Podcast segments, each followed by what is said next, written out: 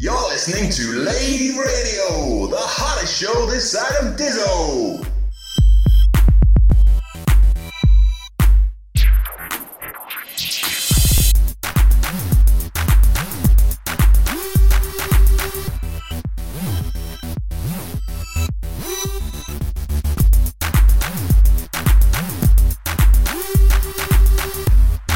Greetings from the Orange Beacon of Broadcasting and welcome to another episode of Lave Radio, the show that talks about the universe of Elite and the development of the computer game Elite four, known as Elite Dangerous. I'm your host, inmate number one, and currently I'm afflicted with the severe delusions of grandeur and the loss of basic motor functions when confronted with a broken vending machine. Joining me this episode, we have inmate number two, who is suffering from bouts of insomnia and recurring tinnitus in his ear that sounds like a baby crying, Mister Christopher Jarvis. Hello. With Chris, we have inmate number three, who has recently been dealing with the loss of mathematical reasoning and acute paranoia. He believes everybody in the Prism star system is out to get him, Mister Alan Stroud. I'm sure that was the intro for Grant. And lastly, our final inmate quite simply believes himself to be a large Terran quadruped of the bovine persuasion, Mister Grant Walcott. It's got nothing to do with belief structure, it's fact. Now, this evening, the inmates are in fact in charge, as our very efficient Chief of Operations, Mister John Stabler, has sneakily filed for some R and R and left us to sun himself on the beaches of Portugal. So the crew would like to apologise in advance for the quality of the edit of this show, the quality of the content of this show, and the quality of the publishing of this show, and in fact, the quality of anything else that John looks after, so we don't have to. So with that said, let's jump straight into it and find out what the team have been up to. Let's start with Mister Jarvis.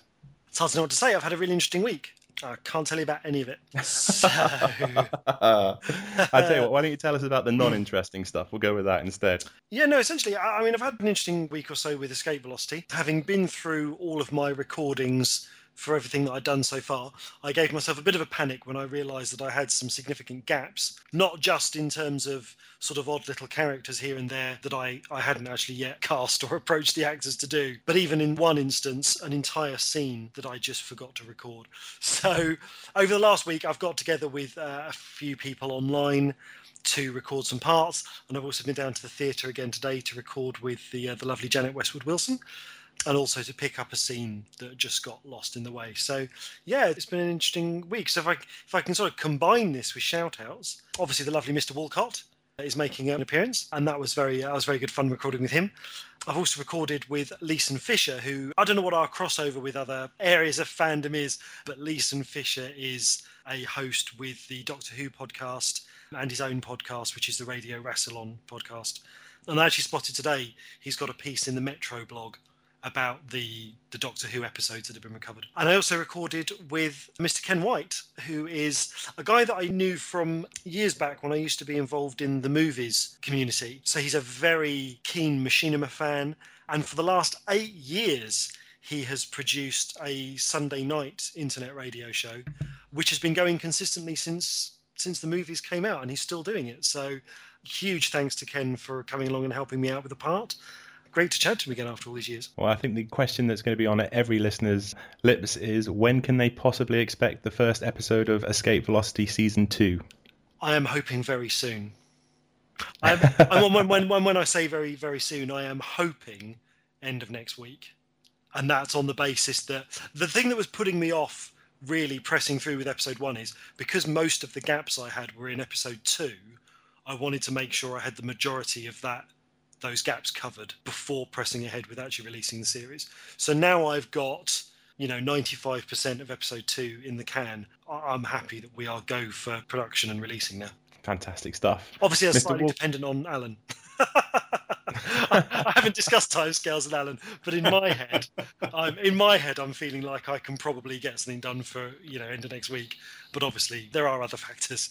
And we'll go straight over to one of those factors now. Mister Stroud, what have you been up to this week, sir? Mostly been trying to duck you folks press-ganging me into a war against Drew. For the record, I, I'm pretty sure Drew has offered so many truces. The combined staff of Lave Radio have slapped away at different times and different methods. So, yeah, so I've kind of ducked out of it, which I'm going to continue to do. I believe there was some sensationalisation of the fact that John Stabler might be our love child. Very interesting. Thank you to Darren Gray for that. I can categorically state that none of my D N A was involved in the creation of John. So as long as everybody is, is clear on that. I can't say that for Drew, though. So, I mean, obviously, you'll, you'll have to check. But uh, he does stop paying for breakfast when he gets near the Welsh border. So, yeah, other than that, what else have I done? Well, the second draft of Lave Revolution is now seven chapters done. And my editing process is actually is a bit quicker than, than some people's. I will be ready. You know, I'm hoping that by the end of tomorrow, I'll have a sizable chunk to send off to the editor at Fantastic Books. I have a thirty-eight chapter story. I'm hoping to send it in sections of nine or ten chapters in each bit. So, and then, uh, you know, they'll come back with comments and then I'll make some changes as we go. But yeah, no, I've got seven chapters that I'm happy with. So that's good. I've been working on the concordance writing. Anyone that's checked some of my Kickstarter knows that uh, I've got a variety of tiny projects that are attached to the story project. So, you know, I've got one or two bits and pieces there with uh, with a missing chapter and some code sections and other bits and pieces. So I've started work on a, a set of those. I've itemized some of the pledge elements as well. So that's that's all done. I've started working with Drew in a little bit of checking of things as well. We're going backwards and forwards over a few things in relation to his story and my story. And we'll, you know, uh, hopefully there's a little bit of that going on in the forums where we're sharing a few things.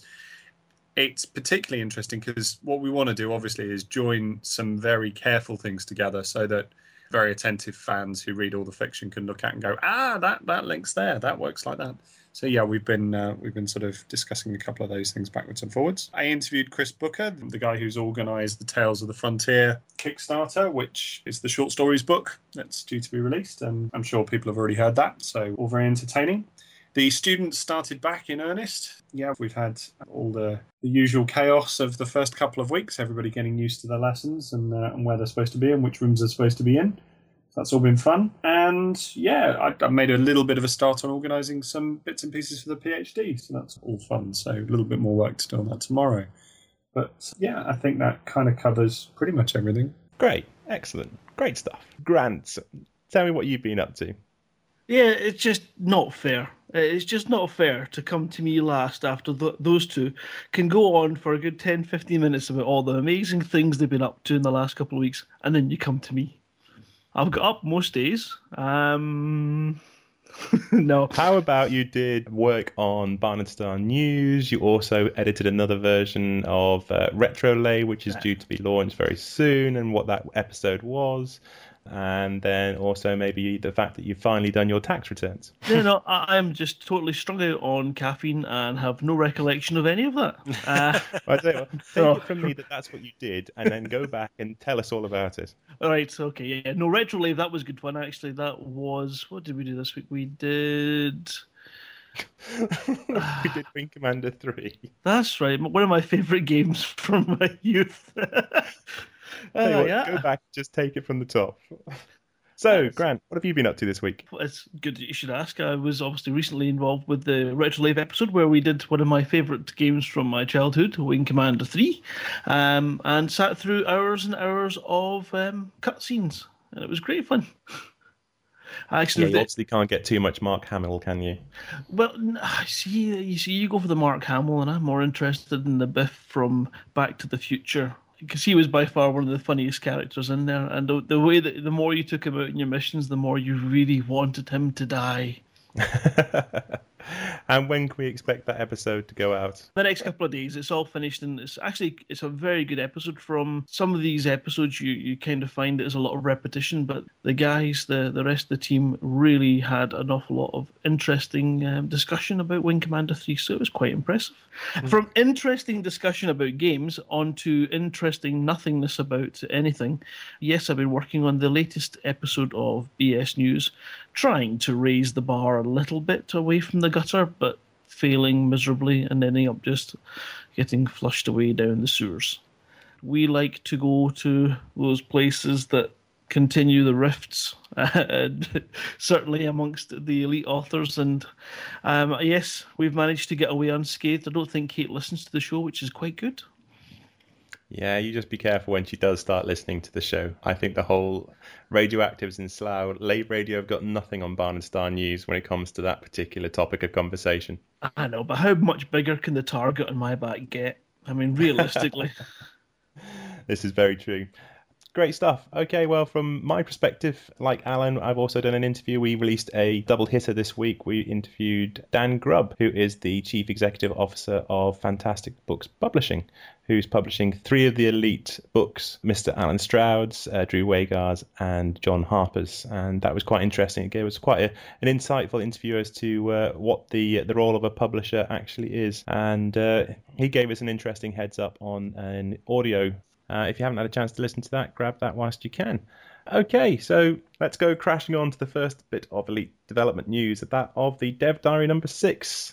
Uh, this is the development diary done by David Braben, the commentary on the recent Damocles video.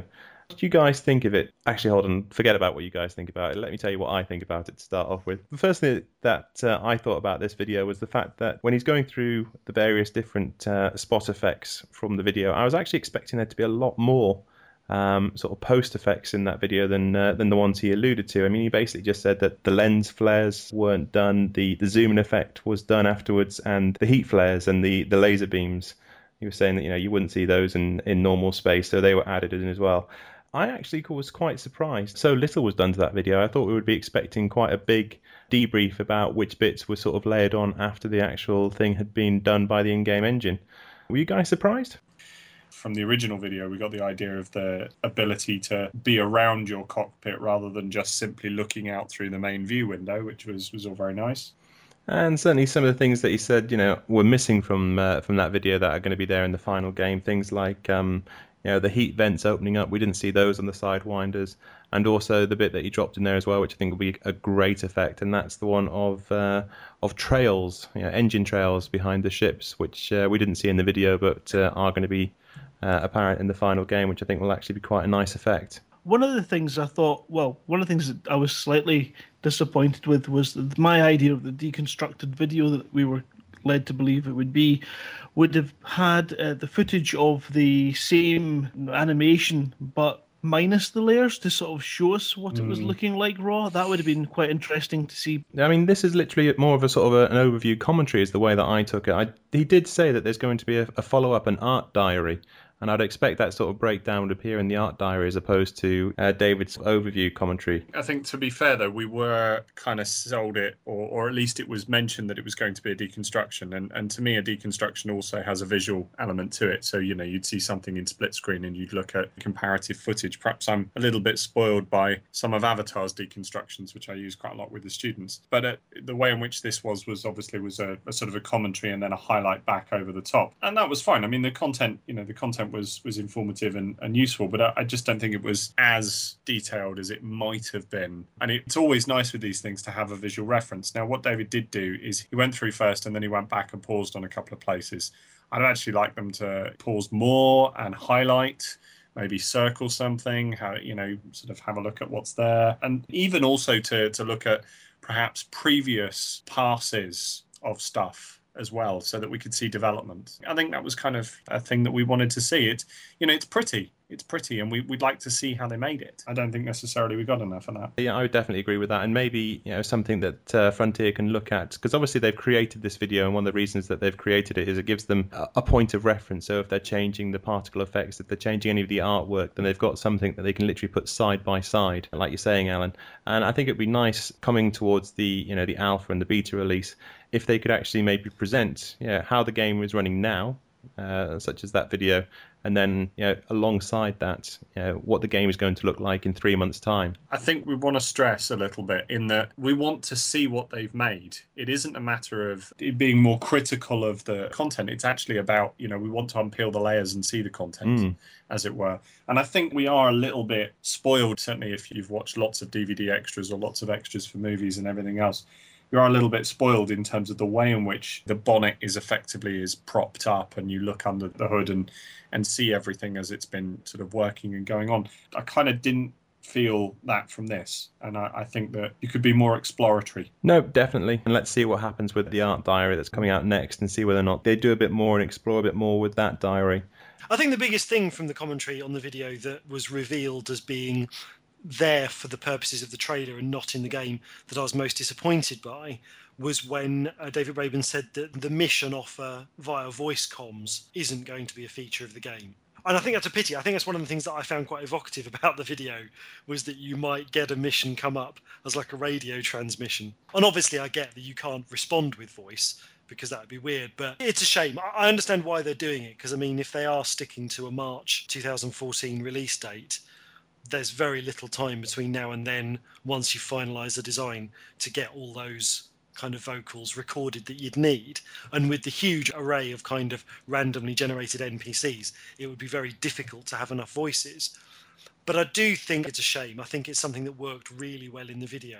And when you think about how missions are actually going to pop up in the game, and it may be just being like a little prompt or a menu thing, somehow it's not quite as cool. Yeah, I'm completely behind what you say there. One of the things that we've come across quite a bit in the in the recent episodes of Retro Lave is that quite a few of the games have started to use comm channels. So you get a little picture of the person that you're talking to and a little bit of scripted dialogue. And that just gives it such a deeper element of immersion within the game than uh, just sort of standard text alone. So completely see what you're saying there. Uh, but you're right. When it comes to N P C dialogue, it's something that's going to take them a long time to build up in terms to have a sufficient quantity to make it uh, seem realistic, as opposed to uh, something that's going to actually sort of bring you out of the game. Going on a little bit further into the sound in space, it's something that Ashley was saying in the uh, the newsletter, and that's the you know the effect of sound in space. Now we know that uh, yeah, there's no sound that can travel through a vacuum, uh, but they're getting around that by saying that the the computer in your ship will actually uh, take the situational data and create some audio feedback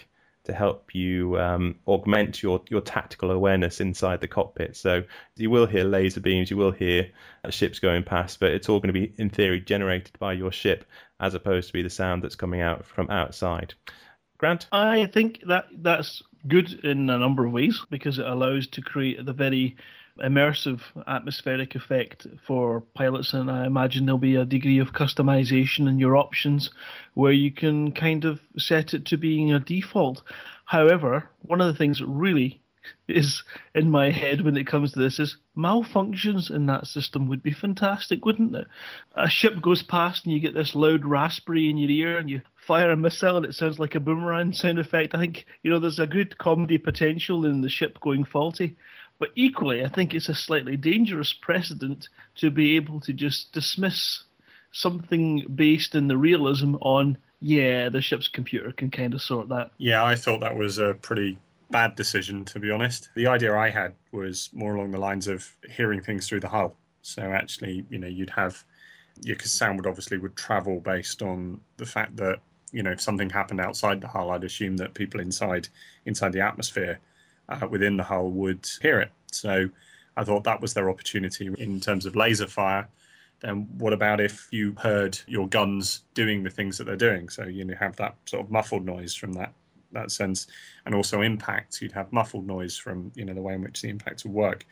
The whole cinematic outdoor realism, whether in space anyone can hear you scream or not, saying a computer's simulating these things, I, I don't think that somebody in the thirty-fourth century would necessarily feel that they needed that. Because the other thing is, I mean, if it's your if it's your ship that produces the sound, does that mean that if you're in like the lounge of a luxury liner, you don't hear it? With the the fact that the cockpit relays audio, is it not better to just say you're making a creative decision to have sound in space for the sake of entertainment, than to try and say to your audience, we've come up with a reason why you can hear stuff? But they can sell sound packs. Elite Dangerous, the Tom and Jerry pack.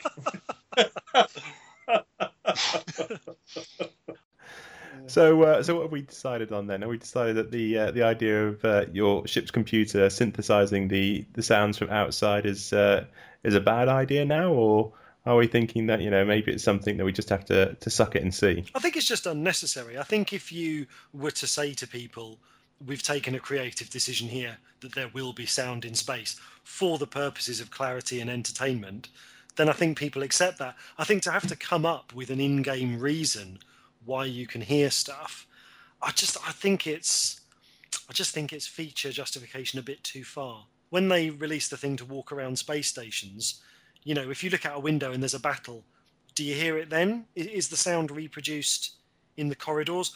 I think it's just easier sometimes to say to people, suspension of disbelief. Yes, we know that realistically there's no sound in space, but, you know, this is, it's about fun and it's about representing what's going on, not necessarily putting you in that situation. Done with Chris on this one. I, I think it's, yeah, it is is feature justification, unfortunately. I get why. I mean, you know, the, the thing is, we're in an unprecedented situation of game development here, where we have an audience and a community built around the development of a computer game that are examining every element in quite a lot of detail. And of course, by examining every element in quite a lot of detail, it can be the case that people kind of come back at that and go, okay, well, here's our rationalization for this, here's our rationalization for that. And actually, sometimes you don't need to do that. And I think um, Mike Evans actually said it the other day as something that was there, where he was saying, essentially, you can go through and try and rationalize any form of future technology in, in any particular way if you want to. But it's a little bit pointless sometimes, because at the end of the day, if we could rationalize that society, we'd be living in it, wouldn't we? It's that difference between design and application, isn't it? And of course, unfortunately, the people who are part of the community of development are also part of the community of the audience, the gaming audience, the people who will appreciate the, the eventual result. And I think we're all trying to get used to that difference and separation between the two roles. Coming soon from the Radio Theatre Workshop and lave radio dot com, Escape Velocity, Series two.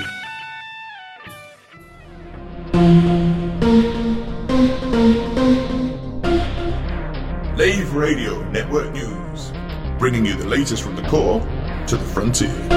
Concerns tonight as eyewitnesses share reports of alien sightings on the Rim. Residents of local systems say that orb-like craft have been passing near Tannhauser. Authorities say that Thargoid sightings are unsubstantiated and no cause for alarm. News from further afield now, as the Colmac Reeve Corporation play down fears of an epidemic of disappearances in Frontier systems. This is big country out here. There are always people going missing. What we've got is a group of disgruntled miners trying to stir trouble. Pay it no heed. Experts say there is no indication of a statistical increase in net disappearances. Sports now, as floating sub-half Triton Angel Monroe brings victory for the Reed Quad Stranglers with a fourth successful G-ball point in as many games. This success brings the Reed Quad Stranglers tied for the top of the league. And finally, a cybernetic man so tired of poor disability access in the sprawl, he traded in his legs for a rotor drive. More on that story tonight.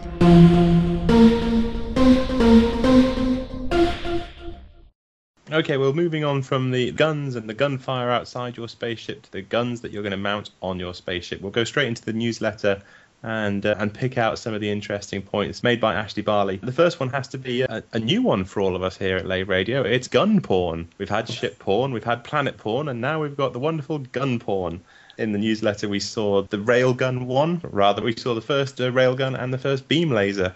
What do you guys think of these? Are these keeping within the aesthetic and the design that you'd expect them to? Yep, I think they're actually very much in the same vein as EVE, and that's a little bit disappointing for me, I think. Oh, really? So, you, you, what, you think the aesthetic of them is is very similar to, you know, the hard points and the the actual turrets that you see within EVE Online? Yeah, I think the only thing that they've got an advantage on is that, that graphically they look pretty impressive, so I quite like the way they look, and if they are animated in the way that they come out of the capital ships in a similar method to that, then that's going to be one up on EVE. But I just find the whole hard point fitting bit is just a bit done. There's nothing new there, I don't think. No, although it was quite interesting when they had the, you know, they've obviously suggested that they're going to have three particular hard points per ship. So you can have a static hard point. You actually have to move your entire ship in order to, to target that particular gun.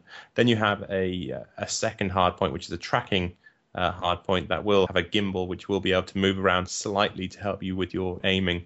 And then finally you've got your, your massive hard point, which is the turret hard point that will automatically track and, you know, fire on your target for you. You're saying See, that's... a massive hard point. I am saying a massive hard point, yes. The, t- the turret hard point actually is something that is quite intriguing, in that it would be wonderful if it had a wee manual control and a little video or sort of video screen on your, your H U D where you can see from the gun itself and therefore control it independently. That'd be quite a nice feature. That's certainly what we had in Frontier. If you uh, if you put your turret view with the Panther Clipper, you were able to control that turret uh, independently of the rest of the ship, weren't you? Yeah, I'm not sure if Grant's not talking about a um, like a picture-in-picture thing, a bit like uh, SWAT four game on the uh, P C had a thing where you could, you were obviously controlling a squad of cops, and you could have a little pop-up camera window on your main display where you could watch the video feed from one of your other units. And also in Carrier Command, you had the wire-guided missiles that were camera-operated and joystick-operated. So you basically you were running an amphibious tank, and you fired a wire-guided missile, and this picture-in-picture came up, and suddenly your joystick was controlling the missile, which was fantastic. I mean, something along those lines, I suppose. If you activated a particularly special gun, that would be quite cool. That, that kind of control of a, a turret would be good. You're saying it's automated, like the newsletter's saying it's automated as well. I just think it'd be nice to be able to have that. But with all modern-day controllers, you tend to have those extra hat controllers that don't tend to get used in games, and that would just be awesome, to control your turret using your secondary hat control and see the camera feed on your heads-up display, and, and you know, be able to do those kind of special tactical manoeuvres that would otherwise be slightly more tricky. I can't help but think that I'm no longer young enough to actually be able to cope with what you're just suggesting there. I think I'm either going to be staring out the cockpit, focusing on what's going on ahead of me, or focusing on what the turret's doing. I don't think I can actually handle doing two things at once. But if you think about it in in a way like, oh, crikey, Minority Report, where they get the screens where you can, you know, I liked, I'd like to see the head-up display like that, where you can select an active screen and then maximize it with a kind of sweeping motion, and it will zoom up, and then you can look at that screen, then you can minimize it. That will be a pretty um, beautiful. And then for that, that kind of thing, that would suit you, because then you could maximize the turret screen and just concentrate on that and ignore anything in front of the ship that you're hurtling towards. I was going to say, Fozzer, if you're worried about doing two things at once, just be grateful you're not playing Mech Warrior and you have to steer the top of the body and the legs separately. No, I, they lost me when every single button on the keyboard actually had something that you had to know about. So the other thing that came out of this isn't particularly a um, a weapon per se. It's actually the interesting one, which I think is quite unique to Elite Dangerous, and that's the, the heatsink launcher. What did you guys think about this? I mean, basically the premise is that uh, obviously as you fly your ship, it'll build up heat. And uh, you know, the more heat you have in the ship, the more visible you are to to sensors. So if anybody's trying to, you know, pirate your ship or target you, you're going to be a much bigger target because you're a much hotter target. And the idea is that uh, with these heat sink launchers, you can actually bundle all of that excess heat together and then actually fire it as a pellet uh, away from your ship. You know, that will A, cool down your ship, and B, also act as a um, almost like a flare or a decoy for anybody that's actually chasing after you. Now, I was racking my brains. I couldn't think of this in any other sort of space sim game that I've played. No, it's, it's an interesting proposal. The thing that it sort of occurs to me is that if if the reason you have to manually dump the heat is because the heat doesn't escape from your ship into the vacuum, how can anybody see you via your heat trace anyway? But that's that's that's by the by. I'm sure I'm sure there is a certain amount of heat bleed which uh, will show up on scanners. But no, it's a really interesting it's a really interesting concept that you would actually, it, it would be a bit like driving along in your car and then periodically just dumping the contents of the um, the radiator and refilling it with cold water. Do you know what I mean? To kind of permanently yeah. take the heat away. Yeah, it's a, it, you know, it's a really interesting thing, and it, and because of the proposal about the scanners and how scanners resolve detail, it'd be interesting to know how effective it is to just dump a kind of mass blob of heat in terms of someone tracking you.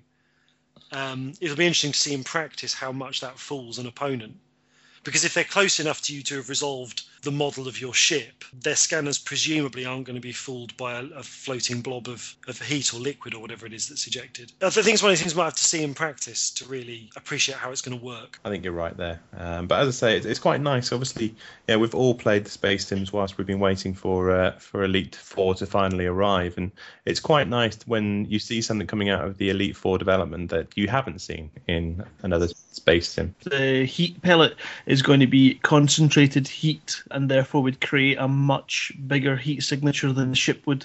So I think that's the reason why it would be an effective deterrent or chaff or flare. I think it's a cracking idea. It does create a really different... We were all kind of thinking about it and thinking about gameplay advantages or disadvantages that this kind of thing will give. And um, yeah, I, I think it's it's really clever. And also, by connecting the stealth profile to that, and connecting the scanning profile to that, it, it sort of creates two sides of an equation, because they've been pretty clear that some of the mods that were done on the very late versions of Elite with the cloaking device and the E C M jammer and what have you, they did kind of unbalance the game a little bit uh, when those things were brought in.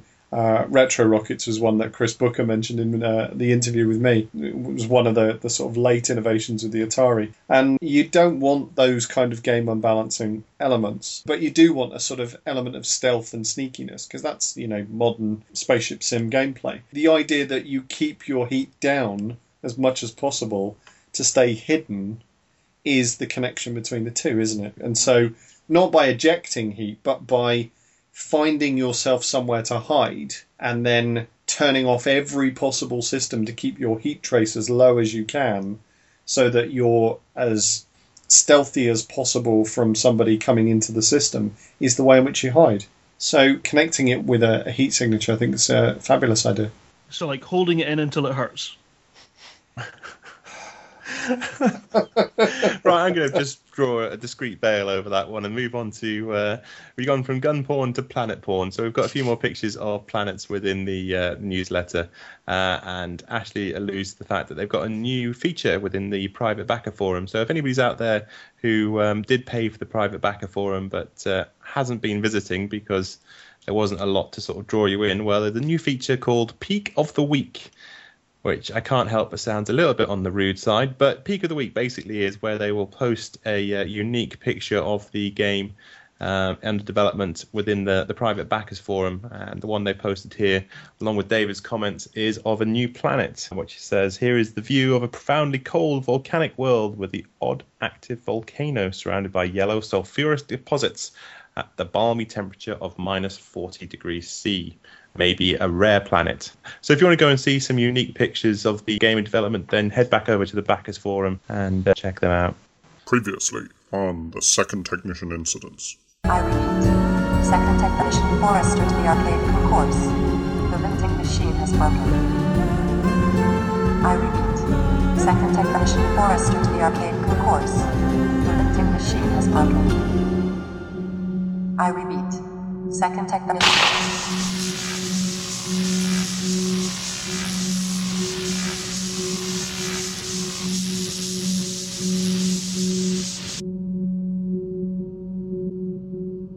I'm gonna murder every single person I see. The what now? And now, the exciting conclusion.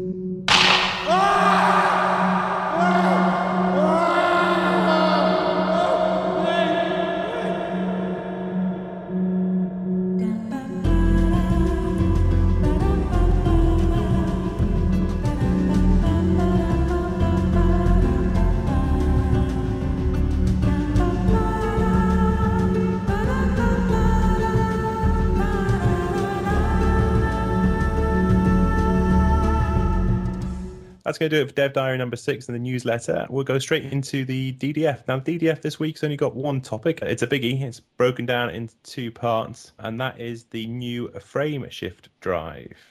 Now, this goes back to the in-system travel, which caused so much kerfuffle amongst the D D F.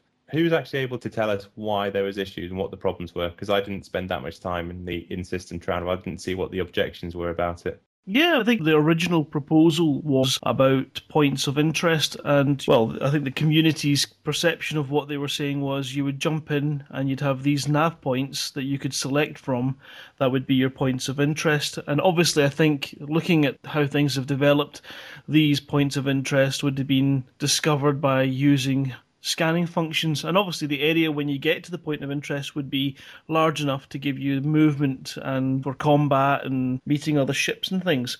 But I think the overall feel was that was a very limited universe, and therefore you were restricted because they were more concerned about what was in the points between the points of interest and the ability to be able to go and have a look there. And that was out with everyone's experience from Elite being able to point your ship and fly in that direction, and if you find something, you find something, and if you don't, you don't. Certainly myself, I felt that if you couldn't do that freedom flight, then it's not really Elite. Yeah, I think yeah. the problem you've got is that you have the obviously the ability to hyperspace into a system. If you give people the ability to hyperspace to exactly where they want to go, then you ruin the game for kind of the pirates and things, because if you can just fly into a system and hyperspace right next to a safe zone, you know, by a space station, then there isn't any of that deep system flying that's what gets you into trouble. You've got the flip side of it, which is that in Frontier, you had a mechanism for speeding up time. So it didn't matter if you flew into the edge of a solar system and it took you six days to fly from the edge of the solar system to the nearest inhabited planet. That didn't matter because you just hit fast forward and you skipped over those six days. The problem in a multiplayer environment is that you have to do everything in real time. So I think the crux of the in-system travel problem was that flying around a solar system manually takes a really, really, really long time. I think if you look at our own solar system, the time it takes light to travel from Earth to, say, Jupiter is anything between twenty and forty minutes, depending on the relative positions of the planets. So if you're looking at that, if you're looking at even giving a craft a light speed engine, you're still talking about twenty to forty minutes of real-time flying just to get from Earth to Jupiter, which I think is seen as a bit of a kind of gameplay bottleneck and a bit of a no-no. So I think that's really the problem with the in-system travel. They wanted a way for people to be able to fly around the system faster, but without breaking the game for people that wanted to kind of sit and wait in ambush, waiting for ships to fly past. Wasn't there also an element of, when it came to trade goods, that the traders were complaining that the fact that you were shifting something from somewhere to somewhere else, because it was all going sort of almost instantaneously, it kind of made the feeling of trade sort of less worthwhile or less worthy? Was that an issue as well? I think it did, yeah. So I think it affected that, and also explorers wanted to be able to point their ships and just head off at whatever pace they could. Okay, well, suffice to say that it certainly caused disgruntlement within the D D F and within the wider Elite community as a whole. So they went away, and they've come back with a new proposal now. I think this is actually quite a nice window for people to actually see what sort of impact the D D F and the Elite community as a whole is actually having on the development of this game. So this is the reply that came back from Sandro Samarco. Hello, you lovely backers. Our initial proposal for in-system fast travel raised almost universal concerns from the D D F. As developers, we of course make the calls and live with the consequences. But it's fair to say that even in such a small, fanatical, in a good way, demographic, the response was clear enough to make us step back and take another look at what we were trying to achieve.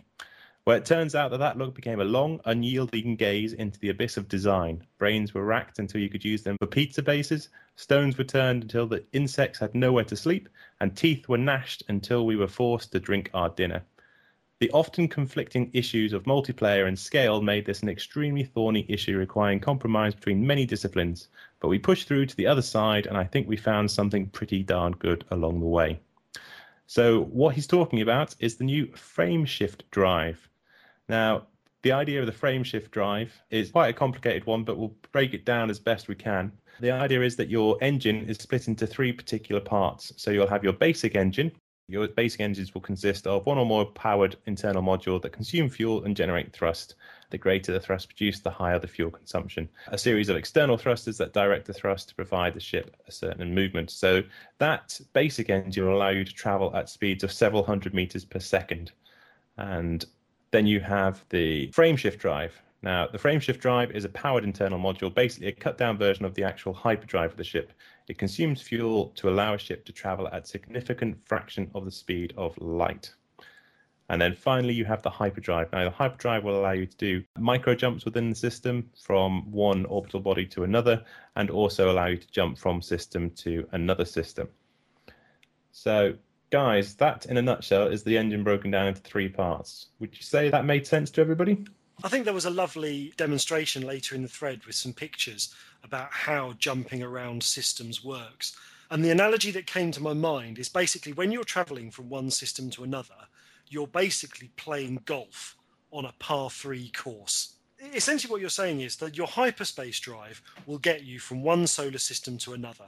It's an extremely powerful initial drive that gets you roughly near where you're going, okay? Then when you get into the system, you could be anywhere in the system. So you kind of then have to do a micro jump to get you close to the planet or satellite that you want to be near. And then once you're roughly near it, you then have to engage either the supercruise or conventional drives to get there. Effectively, you're doing two jumps to get onto the green, and you then have to kind of putt yourself to your actual destination. Yeah, that is a good analogy. When you're talking about modes of travel, you have conventional travel, which is done with the, the basic engines. And whilst you're going through conventional travel, you can dock, you can engage in combat, you can do trading, mining, and some methods of exploration.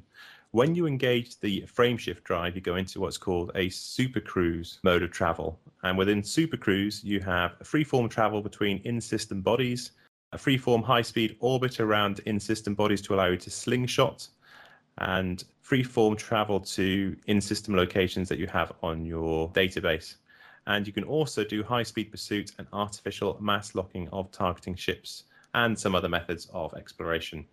And finally, the hyperdrive travel is literally system-to-system jump or in-system jumps to an in-system body with a big gravity well. Does that make sense? Yeah, it does. And I think the supercruise is really what's going to be the friend of the explorers and the mappers. I mean, that's going to be where you kind of see something visually in the distance and you think, I want to fly to that and find out what it is. Yeah. Well, you've also got the combat ramifications for the different drive modes. You can't fight in, in hyperspace, and it looks like hyperspace drives are going to be the sort of surefire way of getting away from somebody, um, although I believe you can be pursued, so that they can follow you to wherever your destination is. And then in supercruise, there is no room for combat either, obviously, because any sort of projectiles or things working at that speed would be highly ineffective or extremely inaccurate. So the easiest thing is to make these the combat systems unavailable. So the only thing you can really do is you can pursue, and then using whichever modules are available that can disrupt the supercruise, then you can disrupt the, another player's supercruise and drop them into normal space, and then unload all your weaponry at them at your normal drive speed. So it's a wonderful sort of three-tier system there that It's just, ah, oh, it just has so much gameplay in it. Because you try and get away in supercruise, and then round the corner, some sod's sitting there with a net to catch you, and you end up getting dumped back out into more trouble. The thing that I really relish is a group of pirates, one guy sitting there with his cruise disruptor weapon activated, and you come along with your six hundred pals. Well, thirty-two, let's say, for instance sake. They drop you out thinking they're going to have a nice, easy target, and you've got an awful lot of friends and very, very big ships indeed. And the looks in their faces would be priceless. They've certainly mentioned as well, I mean, talking about the the supercruise travel, it is possible if you're travelling with friends, you can slave your drive to each other and make sure that you all enter supercruise speed at the same time, which means that you will come out at the same place. But yes, you're right, if you are a pirate who wants to put one of his interdiction modules up and put a net up to catch people that are super cruising around the system. Uh, it hasn't been said specifically, but uh, yes, I'm sure you probably don't know exactly what it is that you're pulling out of supercruise. So yes, you could get a nasty surprise waiting for you. Yeah, it would be hilarious if you got some sort of new player in his Sidewinder and he's just bought himself the thing for uh, dropping someone out of supercruise, and the first ship he does it on is an Imperial destroyer. I would assume there would be some element of balance where uh, small ships can't pull Imperial cruisers out of supercruise, or indeed whether or not Imperial cruisers will actually use supercruise, because there are risks to entering to supercruise speed. Basically, it just compresses the time space, so points become much, much closer. What it doesn't do is it doesn't affect the gravity of things in system. So as you're flying around at this super speed, there will be a risk of you having a collision with things that have a very high gravity well, so things like planets. And I think it's quite nice when they're talking about the interface. Once you go into that super cruising speed, the interface on your cockpit will actually change, and you'll have various sort of artificial reality. Things will be highlighted to you, so you'll see planets in the distance uh, or anything that has a big gravity well come up in the distance, and you'll have to actually navigate around them. What they say is that if you get too close to one of these big gravity wells, you're traveling at such a speed that you get dumped out of supercruise because you're obviously mass locked like the original Elite. Mm. And being dumped out at that sort of speed can have all sorts of ramifications to your ship. So it could either damage your ship or, in worst cases, actually destroy your ship. And the other nice things about the effects are, you know, you will actually see other ships that are at super cruise speed, they will also appear on your H U D as a piece of sort of artificial reality, a bit of you know, augmented reality rather. So they'll be highlighted and there'll be sort of bright sparks flying around amongst you. So the other risk of being at that particular speed, obviously that mode of travel consumes fuel, and running out of fuel will cause the F S D to drop back down into conventional space, potentially leaving the vessel stranded. And if you're stranded, obviously you can either use your escape pod or you can begin transmitting a distress signal. Always a risky thing to do.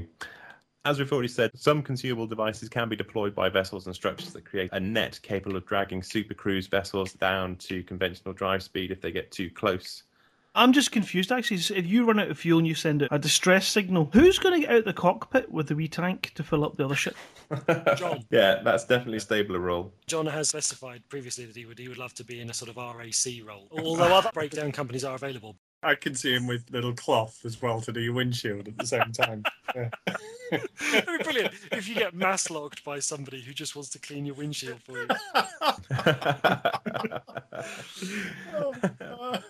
Okay, and the final point of this D D F is the uh, just the clarification around the hyperdrive. So obviously the hyperdrive is still part of the frameshift drive, or rather the frameshift drive is actually part and parcel of the, the hyperdrive. So in order to actually hyperspace to a different system, you will automatically have to be going at uh, supercruise speed before the main hyperdrive will actually jump up.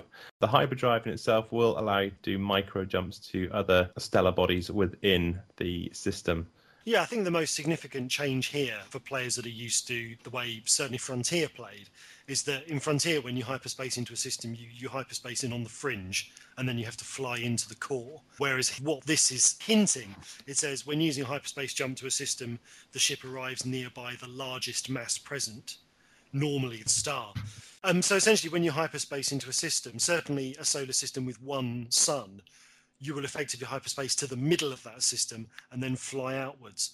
And it's just an interesting shift away from the, the way Frontier worked. What it makes a lot more sense to is if you've got a fuel scoop and you're going to be scooping fuel from a star. It always struck me as odd in Frontier that if you're out of fuel, when you hyperspace into a system, the thing you are furthest from is the thing you can refuel from. So I think in this, if you hyperspace into a solar system and you run out of fuel, at least the sun is right there and you can just get on with it. There was just one thing that was in the proposal that I don't know if it ever got answered, but I was asking was the fact that you cannot enter hyperspace unless you're in cruise speed. That was quite an interesting point. That's quite a depart from the normal of just pressing the key and it processes up. Now, I was asking whether or not it was an automated process so that if you were, say, for example, stationary in a system and you were just wanting to plot your hyperspace jump and then you hit your key, whether it would then, doing a sort of charge process, take you into cruise speed and an automated process and then into hyperspace, which would be fine. But if it was a manual system, you could see some poor sod sitting there pressing the key going, why am I not jumping? Why am I not jumping? Or the other way round, if you can't open the map to plot your course before you enter supercruise, then the analogy is a little bit like you're not allowed to get out your A to Z to chart your uh, route until you're already on the motorway doing seventy. So you have to start your ship bombing along at its fastest possible speed, and then you open up a map and figure out where you're going. Meanwhile, you're heading to God knows what. No, I think it'll be part of an automated system, so it'll be probably more about the visual aspect of it. So you'll hit the hyperspace thing, your ship will go into what we'll recognise as supercruise, and then you know, after a couple of seconds it will do its main jump to hyperdrive. But it does mean that that's how you can be interdicted from going to hyperspace. Yes, which I think works quite well. It'll be stunning. I am hoping all the talk about the visualizations of these particular drives and, and the jumps all sound spectacular. For example, other ships traveling at supercruise are rendered as distorted flaring lights visible way beyond normal visible range, and other astronomical effects like magnetic fields become accentuated too, rendering them visible in many cases. Beautiful. Okay, so we'll leave the frameshift drive there, but suffice to say that everybody here is very, very excited about it. We think they have nailed this proposal, and I think there's a lot of game to be had from the various different methods of travel. There is quite a lot of detail within the proposal, so watch for it coming out of the D D F and going down into the private backers and then finally into the open forums, and, and check it out and have a look at the various details of the proposal. It's definitely worth a read. Okay, and that's going to do it for the D D F this week, and we'll go straight into the community corner. Station Engineer Miles Blackwood, Fisher Recording twenty-four, Galactic Standard twenty-three oh nine, Year thirty-two ninety-nine. Six months into my tour now, things have been, well, not the easiest. Ready to shut that thing up. Turns out the whole maintenance team has been underfunded for three and a half decades. At least Warden got the trains to run on time, eh? Owing to staff shortage, management won't let me get rid of the dead weight either. One guy on the team runs a radio station on the side. Can you believe that? Even roped in the management. I guess massage the egos at the top and you get a cushy life around here. I don't know what second technician Forrester actually does for a living, or who signed him off. We send him out to fix anything more complicated than a light switch and he fucks it up with a wrench. I reckon he does it on purpose. I reckon all the crap breaking around here is him. I'm going to end his career on this station. It's the last thing I do. Okay, and before we go to Community Corner, we've actually got some latest breaking news. Chris? Yeah, we've just had an announcement on the forums. Frontier today announced that the immersive galaxy-wide sandbox space experience of Elite Dangerous will be available on virtual reality headset Oculus Rift in two thousand fourteen. Oculus Rift is a new virtual reality headset that provides the wearer with a rich three D view that enables them to look around a virtual world as if they are in that world. Designed for immersive gaming, Oculus Rift lends itself perfectly to providing players of Elite Dangerous with an even more intense experience. In addition, Frontier is happy to announce that the Oculus Rift version of Elite Dangerous will be available to all crowdfunding backers of the game via Kickstarter and its own site that have an Oculus Rift headset for no extra cost. David Braben, C E O of Frontier, commented, "We've been playing around with the Oculus Rift dev kits and are excited about the potential. Just glancing around your cockpit or being totally immersed in a space battle. Many of our backers have made it clear that they would like Oculus Rift support, and so do we. We're very pleased with the results so far. In the longer term, this will broaden the audience for Elite Dangerous." So there you go. Oculus Rift is one of these things that, since the Kickstarter finished, there have been people on the forum saying, is it going to support Oculus Rift? Is it going to support Oculus Rift? So in some respects, it's nice that they've they've removed all doubt.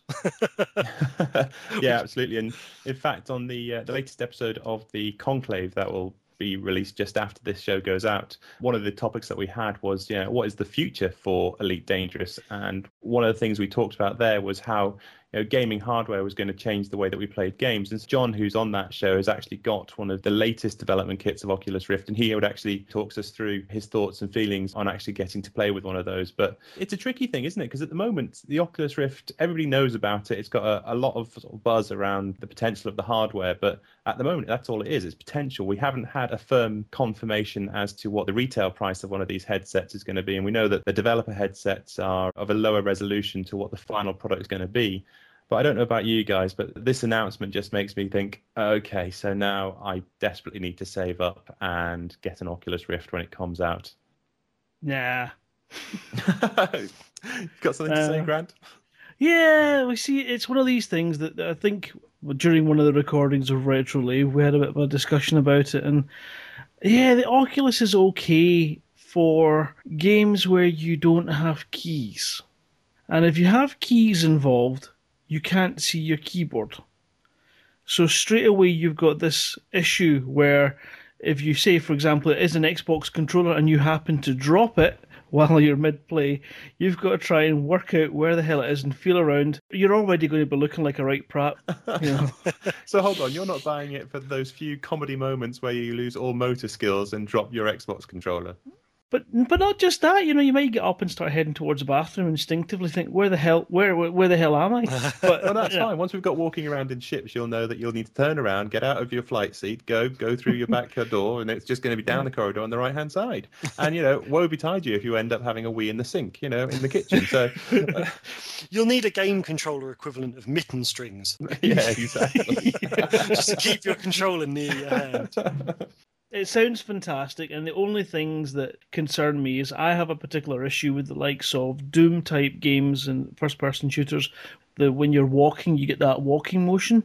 Yeah. And after about forty minutes of play in a game like that, I actually end up feeling quite nauseous and have to stop. And it's that's me for the night. I can't even go back to it. And it goes for me. And I, I'm concerned that as much as I love the Oculus and all that it looks like and, and everything it represents, and I would just love to be part of it, I'm really concerned that it won't be for me. And it's such a price, it's not worth the risk. So I'll be hunting down places that let you try it before yeah. you have to buy it. Yeah, definitely. yeah, no, that's a that's a great shout, actually, because certainly when it comes to things like three D, and Chris and I have discussed this at length, you know, even things like the Nintendo three D S, I get a headache very, very quickly just by having that three D effect on the screen. Likewise, three D at the cinema, yeah, it doesn't particularly give me a headache, but I don't find it an enjoyable experience. You know, I do find mm. the vision's a bit fuzzy. So I, much as I love the idea of looking around my cockpit with my head and you know, everything moving and being in a virtual reality environment, I love the idea of that immersion. I do hope the technology is at a level where it's not going to make me want to throw up. What you might find with Elite Dangerous, I'm not talking about other games on Oculus Rift, but certainly with Elite Dangerous, it'll be interesting to see if people that I know who suffer from motion sickness in games still have this problem with Elite Dangerous. Because actually, I, I have a friend who can't play first-person shooters. Something about it, and she's looked into it because she's an avid gamer, and it frustrates her that there are so many games she can't play. But essentially, she gets motion sick with first-person shooters, but not third-person shooters. And there's something about having the character represented on screen to give perspective to the movement that's going on actually stops her from getting sick. And what will be interesting is whether the presence of the cockpit in Elite Dangerous will be enough to stop that motion sickness from taking place, because it gives you a frame of reference. Uh, yeah, at the same time, though, if you think about what they've told us already about the cockpit, you know, one of the big aspects that we've seen so far of the cockpit is the sense of motion it gives you. So, you know, the various vibrations and stuff. Do you think that's going to be a blessing or a curse for something like the Oculus Rift? Could be problematic, because what she's identified as being the cause of the motion sickness, and this is a thing that's true if you suffer from any kind of motion sickness, it's the discontinuity between what your eyes are seeing as movement and what your inner ear knows to be your actual orientation. So if you're seeing movement around you and your inner ear isn't feeling it, or vice versa, I mean, this is why you get sick on boats and things. If you're inside a room that appears to be not moving, but your inner ear is going crazy saying, hang on, we're bobbing up and down and going left and right, that's what makes you sick. And if we want to get technical, it's because your body believes that it's ingested poison, so your body makes you sick to try and clear poisons out of your system. But that's that's that's getting into motion sickness in quite a lot of detail. But you've got this this image of commanders all over the galaxy just throwing up onto their keyboard. Totally. I mean, this is the thing, though, with something like Oculus Rift. On the one hand, it tracks the movement of your head exactly. So on one hand, it might be a good thing that the swaying that you're seeing is actually related to your own movement, in which case it might be fine. But on the other hand, like you say, if there's kind of additional movement effects in there, it could make the whole situation much worse. I've got a TrackIR system, which I picked up for just the curiosity of seeing how immersive it makes you feel. Having seen head tracking and how it can create a three D effect, I really wanted to see how the TrackIR system uh, could immerse your head. They call it getting your head in the game. And certainly with this, a number of games that support it, it'd be nice if Elite did too, because essentially what you're doing is churning your head into a controller for the looking around inside your cockpit. Totally different to Oculus, because Oculus is obviously about the three D immersion and the feed to different eyes, whereas the TrackIR is really about where you would be using the joystick hat to look left and look right. You're just turning your head a small amount. It is a fantastic system, with the ability to actually zoom in and zoom out by moving your head closer to the screen and further away from the screen. You've got your tilt actions. I mean, I, sorry, I was playing... is, is there, I'm sorry, is there not a Red Dwarf joke in there about where Crichton's trying to work out the zoom function on his eyes when he becomes human, and Lister yes. says, yeah, you just move your head closer to the object? This is not a standard way of zooming. Actually, it's one of these bizarre things, but it was a Microsoft Flight in the cockpit there where you can look down at your controls and then you can, you know, you move your head just slightly forward. It's very minuscule movements, because the first thing you think is when you've got something strapped to your head. If you look to the left, how do you see the screen? That would be my first thing, because presumably even though you're moving your head, your eyes have to keep tracking the monitor. It's all very throttled. You can set up with multiple monitors and do your calibration so that you look to the furthest left that you can see the screen comfortably, and then look to the right. Center movements are less sensitive, but as you move to the right a little bit more and a little bit to the left, and it accelerates the turn so that you can actually end up looking behind you in the cockpit on the screen without having to break your own neck, which is obviously very handy. That would almost put me off, though, that if I want to look at something behind me, I kind of want to turn and look, whereas if I have to kind of do like a quarter turn, but actually what I'm seeing is like a full turn, I don't know, I think it, that would freak me out. It works, but obviously the Oculus is going to be far more immersive in that mm. fact, because you will turn your head and look around behind you. But as I say, the only thing that concerns me about that is how the Oculus can pair up with controllers. So what do we think? Is this going to represent an advantage in combat? Anything that gives you one less thing to worry about, and trying to use your hat controls to look around is an extra control that takes time. So being able to use your head for that is perfect. Yeah, certainly from the three D modelling aspect that we've seen of the cockpit so far, it could certainly give you just an extra point of view that maybe gives you the ability to spot an enemy just before they blow you out of the sky or space. So yeah, you know, it's going to be a suck it and see thing, but yeah, I do think it does have the potential of making quite a big difference. This week in Community Corner, we'll go straight into the writers section. Mister Stroud, what's going on with the writers this week? Well, it's a little quiet. We're, we're all obviously knuckling down with writing, and I, you know, there's a lot of drafts in now, so we have four books all uh, all through the in the clubhouse, as it were. The Tales from the Frontier people, though, have, have been a little bit active. They've currently got um, a few of their stories uh, are at draft form, and they're discussing it amongst themselves in terms of uh, managing the editing and everything else. And also, they've started releasing a podcast, not to rival us, I'll hasten to add, in case John Stabler is turning in his hotel room somewhere in uh, the middle of, of Europe. What they are doing is they're they're doing a, a an episodic reminisce over some of the fan fiction that was produced between First Encounters and, uh, and Elite Dangerous, so that people can perhaps have a look at some of the things that had been written during that period of time. And you've got some stuff that Marco wrote, you've got some stuff that Drew wrote that's um, that's very available, and you've also got uh, some bits and pieces that John Harper wrote. So yeah, they're going and uh, reminiscing and talking about the, the development of some of that um, that stuff. So it's worth checking out. You can find it over on their website, which is w w w dot elite dash anthology dot co dot u k, and uh, there's some links to uh, the elements there. Great stuff. What's the latest from Frontier in terms of the writers? What's the latest sort of uh, bundle of information that Frontier developments have pushed your way? Well, at the moment, we're waiting on quite a bit, because we're actually we're waiting on the map. And poor old Michael has an awful lot to do to get the map out. And of course, from our position, we we really want the map, because then you can start determining your locations and working out whether the the journeys that you've mapped down based on the information you have to hand actually are, are viable in the map for the new game. So it's kind of, it's all waiting on that at the moment, because unfortunately Michael has only one pair of hands and one brain, and you know, and he's working as hard as he can to, to get everything together. We're, we, I mean, those of us that have drafted, there are things we can carry on doing. I mean, obviously, I'm I'm working through an edit, and you know, and it will go backwards and forwards in terms of the quality of the text, which is fine. But you know, the story's kind of locked down. Really, the only scenes I will know that I need to rewrite are based on things that Frontier determine as being essentials. So that will be, can you get from this system to this system in one jump, or does it take two? And, you know, what are the final things about technology and about, you know, how, how stuff works?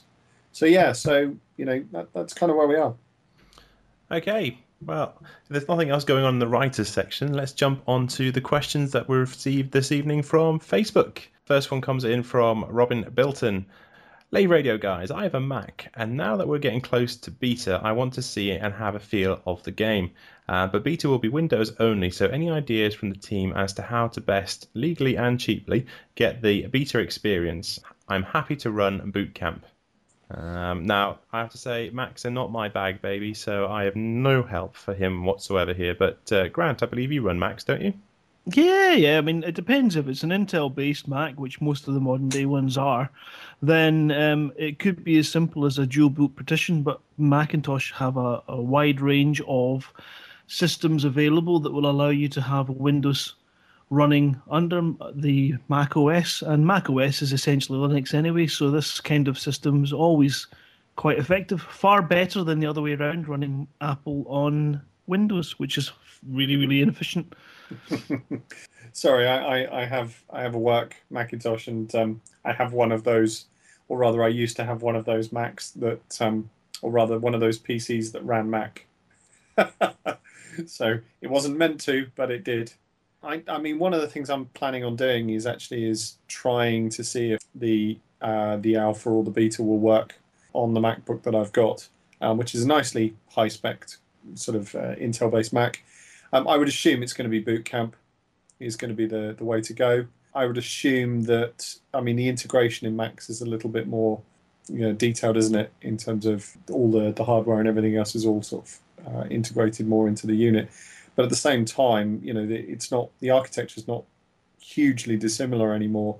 So I think once once you're over the boot camp hurdle, we'll we'll kind of have to see how the graphics cards of the individual computers will, will handle it, um, and then we'll we'll kind of see. But those of us that are in the alpha test will probably be trying this, so it's worth uh, um, a check back with with Lave Radio to to see how we get on.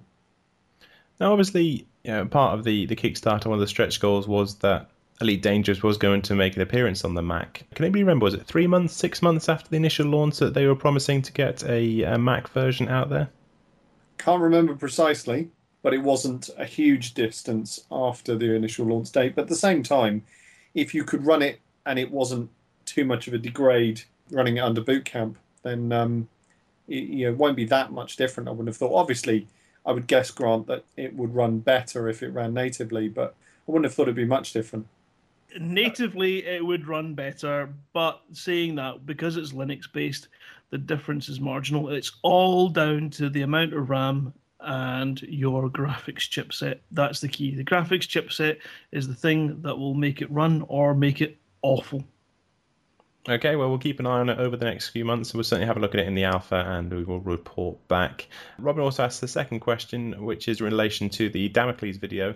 He says, did Frontier developments ever address the issues or problems with perception that we pointed out on the show?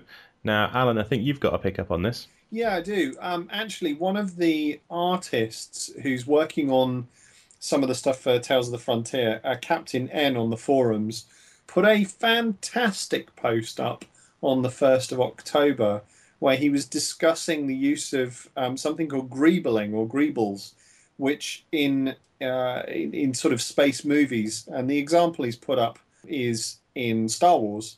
Um, they basically, what they do is they add lots of unnecessary detail into large ships to create the impression of scale between the large ships further away from the camera and smaller ships nearer the camera. Um, and what he's done is he's, he's put a, a lovely sort of still shot from, I think it's Empire Strikes Back, and compared that to the um, a still shot from Uh, the capital ship video.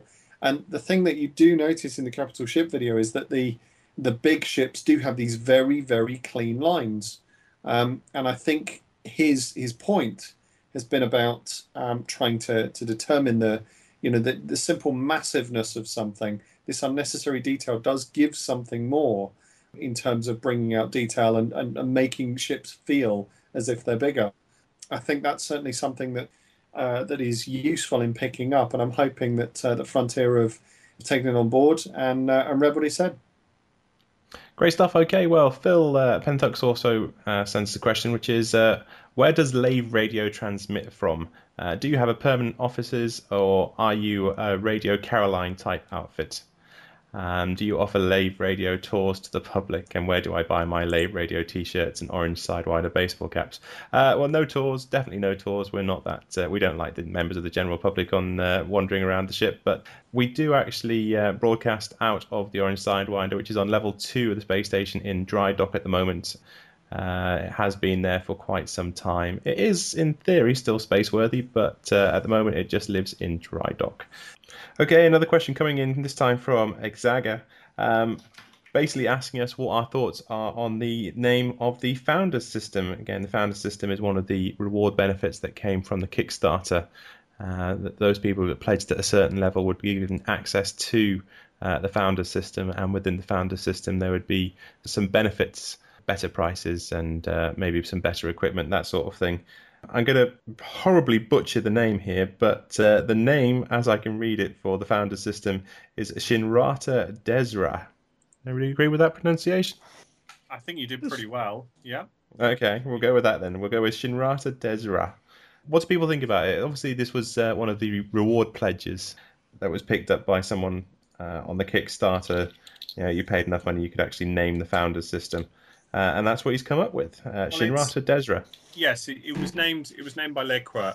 I mean, anybody that, that follows the forums in, in detail, Lequa has, has been quite a, you know, a prolific poster, very positive and also uh, you know, critical at times in relation to proposals and everything else, which I think is great, you know, constructive criticism, and he's a, an excellent contributor. What we have here is obviously is something that he's decided to, to bring a, a meaning to. He's spoken to Frontier in relation to what that meaning is, and I'm sure we will get more information when uh, when we start to play the game. I would guess there is a small, at the moment, there is a small issue with the fact that players may not know what characters would know. Because if you were a founder, if you were a backer, and you, you got to founder status, then you might have an idea of knowing what your planet, why your planet was named what it's named. And he has stated that there is a reason behind the name. Now, I think what people are perhaps missing is that, you know, we're still six months away from launch date. So at the end of the day, if certain backers at the founder level or anything else um, find out what their, you know, their planet's called when it, you know, when we actually get to, or why it's called what it's called when we get to, to launch, then I think that's fine. At the same time, you know, if you don't know, then it's something to find out. And actually the, the dichotomy between, you know, what a player knows and what a character knows, it's not it's not horrendous, is it? You know, at the end of the day, the fact that it means something and the fact that there's a story behind it, I think, you know, adds game. So sounds good to me. So sorry, so is this is this a system for backers, or does each backer that backed at this level have their own system? It's called the Founder's System. It is essentially it is one specific system known as the Founder's System, which is a special place that um, backers at a certain tier can start at. And, and can be founders effectively, and you can see it down your pledge tier side. So I think, as I say, I think it's it's it's quite high in that, you know, I mean, obviously the pledge itself to um, to get it was quite high, but um, be a founding member of the elite in the game plus all rewards above is at one hundred and fifty pounds. So um, I'm assuming that the founding member of the elite is a founder, and that is part of the founder's system. So, so. How have they decided who's named it? Uh, that is a pledge tier at five thousand pounds. Right, right. So that was my misunderstanding. You can tell he likes Game of Thrones, because it does sound like a character from Game of Thrones. Yeah, or, or, you know, some sort of character from the old world in Game of Thrones, not uh, necessarily in Westeros, yeah. Oh, just somebody that Khaleesi met in their travels, yeah. yeah, yeah, yeah, someone from the old world, yeah. As long as in a what year's was... time we don't get dragged across the coals by the media because it translates in some obscure dialects to read Death to the West or something like that. Mm. That'd be good. Hold on, Grant, did you just say that would be good? That kind of revelation would be fantastic. No. What was the name again? Say it again for us, Chris. Shinrata Desra. I did just Google it and nothing came up. Shinrata Desra. Well, I might have had the spelling wrong. But... Actually, if you say that backwards, is that not arsed?